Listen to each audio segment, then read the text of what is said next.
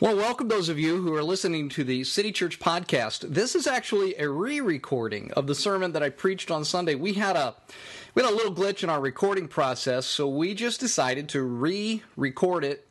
So if this sounds a little more personal or if you don't hear some of the ambient noise that you would normally hear from a regular recording on a Sunday morning, you'll know why. You've caught us at a very strategic time because we're starting a new series called Vision Evansville and Beyond. And we make no apologies that we're challenging each person involved in our church or listening to this podcast, wherever you are in the country, to trade the pursuit of the American dream to become an active part of the revolution that Jesus Christ began over 2,000 years ago. And as glad as we are that you are listening to this sermon, understand that what we're challenging you to is more than just showing up to church on Sundays or listening to sermons on a podcast we're asking you to join us in a revolution that takes precedent over everything else in your life. A revolution that, in all honesty, may one day get you killed. A revolution that will ask you to sacrifice enormous amounts of time and money. A revolution that will ask you to sacrifice your dreams for your family, or your dreams for your golden years, or your dreams for your children's future a revolution that will require you to sacrifice your racial biases, your socioeconomic comfort zones, your geographic comfort zones, and your intellectual comfort zones, and to do so out of not out of fear or obligation or guilt, but out of love for Jesus Christ and the conviction that He is the answer to every question that humanity has ever asked, every need that humanity has ever had, and every kind of brokenness that humanity has ever experienced. And on what basis you ask, on what basis could we challenge you in that way? There's only one basis for such a challenge that could ever make any sense the cross of Jesus Christ. We have a slogan at City Church that you'll see under our name, and it says, it says, This changes everything. And of course, the this to which we are referring is the cross of Christ. Once you understand the significance of the cross of Christ, it completely changes the way that you see, understand, and live life. And I think I think one of the challenges that we face in this church, and I think churches really in many parts of America face, is that people have become so accustomed to the cross as part of the cultural landscape that we've lost our understanding of the real meaning of the cross. We've we've become indifferent to it. It, it doesn't stir any emotion, any emotion in us anymore. And I want to warn you from the outset that my goal as we kick off this series is to stir some emotion in you. Uh, frankly, I hope to offend some of you. I hope to make some of you angry. Because until you understand the offense of the cross, you can never experience the power of the cross. And if you never experience the power of the cross, you will never become part of the worldwide revolution of Jesus Christ. And if you don't become part of that revolution, frankly, you're just wasting your time on earth.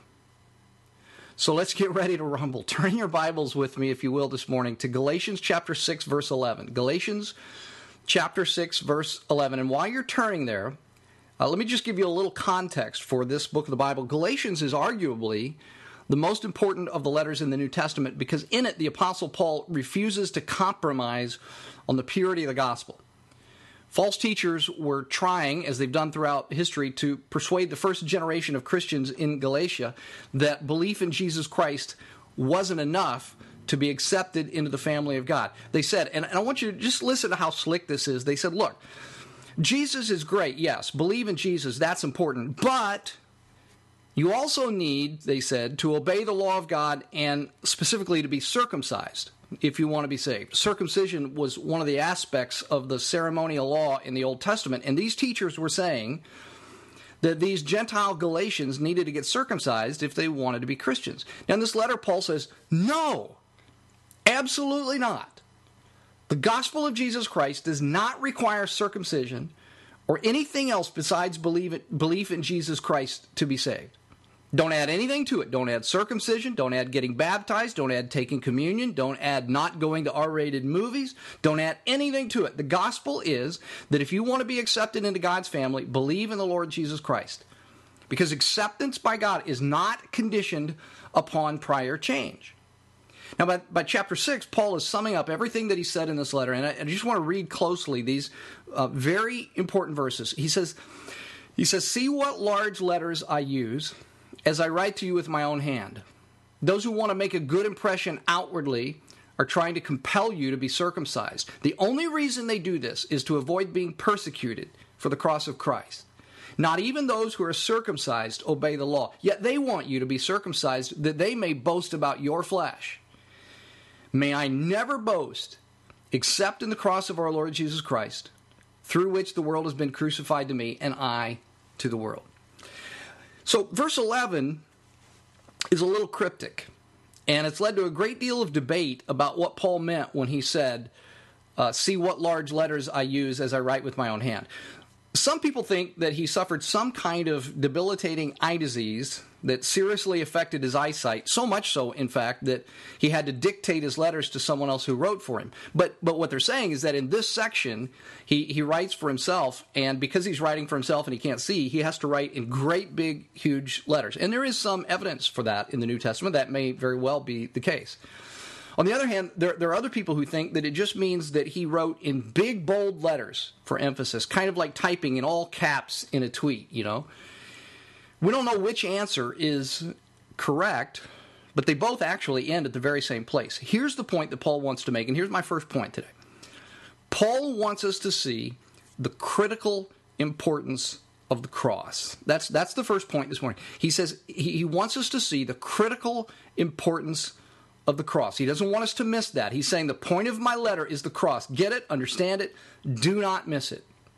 And there's this little phrase at the beginning of verse 14 that actually kind of it, it loses its power in the translation from the Greek language in which Paul was writing uh, to the English language. He says he says this. He says, "May I never," and that phrase is the Greek construction "me genoito," and it literally means May it never be, in other words, absolutely, under no circumstances, ever let this be true of me.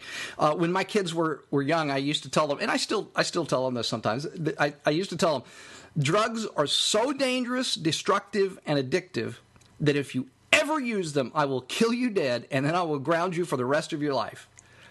And that's that's the force behind me genoito. May it never, absolutely never be.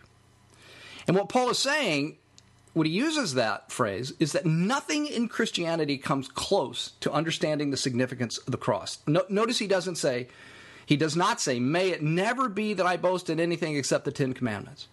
He, doesn't say that. He doesn't say, May I. May, may, it, may it never be that I boast in anything except that baptism. He doesn't say that either. Or the frequency of taking communion. Uh, or not drinking alcohol. Or not dancing. Or whatever. He said, no, he, he says, may I never boast in anything except in the cross of our Lord Jesus Christ, nothing else. And, and in fact, I even want you to watch this. He doesn't even say, may it never be that I boast in anything except the teaching of our Lord Jesus Christ. Now, why do I mention that? Well, I mention that because there are a lot of people, I mean, a lot of people who will tell you that they're okay with the teaching of Jesus Christ, but that they're not okay with the idea of the cross of Jesus Christ. And besides, they'll say, you know, the important thing is that we do what Jesus taught. It's, it's not what we believe about Jesus that matters, it's whether we do what he taught that matters. Uh, love your neighbor, forgive, do justice, make peace, that kind of thing. Do you understand, though, that that is not what Paul is saying here? Paul is not saying that what he boasts in is Jesus' teaching. Now, look, I'm, I'm, not, I'm not in any way, shape, or form trying to minimize Jesus' teaching uh, in any way, believe me. But there have been a lot of religious leaders throughout history who said some of the same stuff Jesus said. If he would have said love your neighbor, some other religious leader would have. And if not a religious leader, then the, then the Beatles said it in the 1960s. All we need is love, they said. And every pop singer since then has said something about it because we all know intuitively that without love, the world goes to hell in a handbasket. What makes Jesus different is not so much what he said, but what Jesus did on the cross, what the Beatles would never do, and what no other religious leader has ever done. Jesus willingly, not forcibly, but willingly died on the cross for the sins of humanity. And so Paul says, look, it's, it's not what Jesus said that Christianity is built around, it's what he came to do that Christianity is built around. He came to die on a cross. Do you see that? The revolution of Jesus Christ is not defined by a moral ethic, it's defined by the cross upon which Jesus Christ died. That's what defines Christianity. Okay, so that's the first point is, is that we, we, we need to understand, we need to see the critical importance of the cross. Now, here's the point where I hope to offend some of you. Paul wants us to do more than just see the significance of the cross. He, he wants us, and here's the second point this morning he, he wants us to be offended by the cross. You know, the, the opposite of love isn't hatred, uh, it's indifference. And there are many people, even church going Christians, who just frankly are indifferent to the cross. They're Indifference to the cross means that you don't understand the offensive nature of the cross. Paul says, watch this, he says, those who want to make a good impression outwardly are trying to compel you, he says, to be circumcised. The only reason they do this is to avoid being persecuted for the cross of Christ. Now let me let me explain what he's saying. Remember what I told you a few minutes ago regarding the message of the whole book of Galatians. You've got these false teachers who are saying, yes, you need to believe in Jesus, but you also need to be circumcised if you want to be acceptable to God. And Paul kept saying, nope, that's not it. Believing in Jesus Christ only is what makes you acceptable before God. And what Paul's saying here is that the motive for these false teachers is that they don't want to be persecuted for the cross of Christ. Now, what does he mean by that? Well, do me a favor and just turn back in your Bibles, just just a page or two, maybe to uh, just turn back to Galatians chapter five, verse eleven. It may just be a page or two in your Bible. Notice what Paul says about persecution in Galatians chapter five, verse eleven. He says, "Brothers, if I'm still preaching circumcision, why am I still being persecuted? In that case, the offense of the cross." Has been abolished, he says. Now, here, here's what he's saying. He's saying if he's still preaching that there is something that you can do to earn acceptance before God, then the cross wouldn't be so offensive. Why? Well, because the cross says there's not a thing in the world that you can do to save yourself. See, the, the, false teachers were saying you can save yourself, and Paul is saying there's absolutely nothing that you can do to save yourself. It says that even your best good works can do nothing to save you. You are so sinful, so broken, that someone had to die for you. And do you realize how offensive that is to human pride? Now, listen to me. This is where I'm going to make, make some of you angry right now. In fact, I'm going to make everyone angry, I think. Uh, and it's believe me, it's going to be the best thing that ever happened to you that I'm going to make you angry here. So just stick with me here. But let me just say this that the cross angers everyone. Let me start with conservatives. The cross angers conservatives. Do you know why? Because conservative people think that the cross is dangerous. Wait a minute. Are you telling me that my sweet daughter, who's waiting to have sex until she gets married, are you telling me that she's in the very same condition as the girl who's had sex with every boy that she's ever gone out with? Yep, that's exactly what the cross is saying. Wait a minute, are you telling me that the policeman who enforces the law is in the very same spot with God as the worst criminal that he catches and throws in jail? Yep, that's that's exactly what the cross means. Wait a minute, are you telling me that my husband and I, who've been legally married by the state, are in no better condition before God than a gay couple who are living together? Yep, that's the message of the cross. Now, do you see how offensive that is? See, it's dangerous, conservatives think, because if that's the case, they, they ask, what's the value of living morally? Okay, so I've got conservatives man. Now let me now let me shoot for let me shoot for the liberals. Liberals are offended by the cross because they think the cross is intolerant. Are you telling me that the good people I know who don't believe in the cross aren't saved? Yep, that's that's the message of the cross. How can you believe something so intolerant, they ask. Well, what about the people who worship other gods, who are very sincere and very devout people and very good people? Well, the cross says that unless they believe in Christ, who died on the cross, uh, they aren't saved because even their good and sincere acts are filthy rags before God. Okay, now, do you see how offensive the cross is? I've made everyone angry, and now you understand the offense of the cross. Look, you may hate the cross or you may love the cross, but you can't be indifferent to the cross. Every time you see a cross on the landscape of America, every time you see a cross around someone's neck, any place that you see a cross, it should remind you that what it's saying is that you have nothing that you can hide behind. You have no fig leaf that can hide you from God's scrutiny. There is nothing that you can do to save yourself. Jesus had to die because you're so broken. So, look, either the cross is the greatest thing in the world or it's the most repugnant thing in the world, but there is no in between. And what Paul is telling us in this passage is that if you and I are ever going to get to the place that we understand how the cross changes everything, we have to be offended by the cross first. That's how you know if you really understand the cross of Christ. You will first have been offended by it. And it's only once you understand the offense of the cross that the real power of the cross will ever be experienced in your life and that you'll ever really believe in the power of the cross to change other people's lives. Which leads me to my last point. Now that you've understood the offense of the cross, and here's the third point you can experience the power of the cross. Experience the power of the cross. Paul says in this passage, May I never boast except in the cross of our Lord Jesus Christ through which the world has been crucified to me and I to the world. Okay, what does that mean? What does it mean that the world has been crucified to him and him to the world? Well, let's start with what it can't mean. It, can't mean that the world is dead, obviously, because it's alive, or it, it, couldn't have meant that Paul was dead, because obviously uh, he was the one that was writing this letter, so they were both alive. What it means is that the world is dead to him. If you've ever seen a good mafia movie, you've probably heard some character in the in the movie say to another character, "You're dead to me." Well, that's what Paul is saying. The world is dead to him and him to the world. In other words, it has no significance to him. The cross has come into his life in such a way that nothing the world can throw at him shakes him.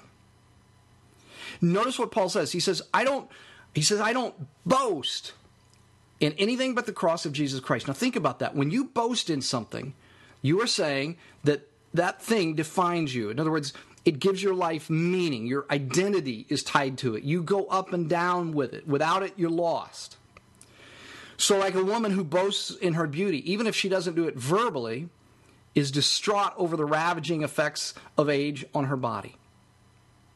A man who boasts in his success is devastated by failure. A woman who boasts in her kids' well being is shaken by one of her kids' rebellion. You see, anything that you boast in, it's an emotional world, word. Anything you boast in ultimately controls you. And consequently, it leaves you very fragile. And all of that, you see, is, is boasting in human flesh, which is what the false teachers were wanting to boast in. They wanted to boast in circumcision uh, not in the cross of Christ. But Paul says that it's possible for the cross to come into your life in such a way that it frees you from the fragility of boasting in human flesh. Now, that's not to say that you don't care about anything else, but it is to say that you don't boast in anything else but the cross. My only boast, he says, is the cross of Christ. And because of that, the world can't throw anything at me that will shake me. Aging won't rob my life of meaning. Failure won't rob me of identity. My kids' rebellion won't be a commentary on my worth as a parent. See, if you're boasting in the cross, the world has no power over you anymore. It's dead to you. And so, how do you experience the power of cross in your life? Well, you have to boast in the cross. There's something. There's like I said. That's there's an emotional. That's an emotional word to boast in something. You have to glory in the cross, boast in the cross. And some of you right now are saying, yeah, yeah, yeah, yeah. I, look, I know that. I trusted Christ many years ago. Would you notice that Paul, the apostle, who's been a follower and an apostle of Christ for many, many years, when he writes this, says, May I never boast in anything except the cross of Christ. He doesn't say, May those of you who are new followers of Christ never boast in anything. He says, May I. And I will tell you that you will spend the rest of your life recognizing that there are many things that you boast in other than the cross of Christ, and the only response to that is to repent. See, some of you accepted Christ many years ago, but functionally, functionally, you're boasting in something else or a number of something else's other than the cross of Christ. Maybe you're boasting in your beauty. Maybe it is in your career. Maybe it's in your kids. Maybe it's in your wealth, your knowledge of the Bible. I don't know, whatever. You need to examine your life and you need to repent of boasting in anything but the cross of Christ. And let me tell you, by my personal experience, that will be something that you will continually do, throughout the rest of your life. You will continually have to find those things that you're boasting in. And one of the ways that you can determine what it is that you boast in is what are the things that you're anxious about? What are the things that you go up and down in life about? You'll have to spend the rest of your life doing that. Some of you this morning have never placed your faith in Christ. And your ego probably has been bruised by some of the things that I've said this morning. I'm sorry, but that's the very best thing for you. You need to deal with the cross of Christ. And this is the thing that I want us to understand as we think about the vision of City Church is that City Church is about the cross of Christ. We don't boast in anything but the cross of Christ. We believe that the cross changes everything. And frankly, we don't think that we've got anything else to offer the city of Evansville of any lasting significance other than the cross of Jesus Christ. Only the cross changes everything. We believe that the cross has the power to change everything. And as we go forward as, as a church, that's what we boast in the cross of Jesus Christ and the cross of Jesus Christ alone.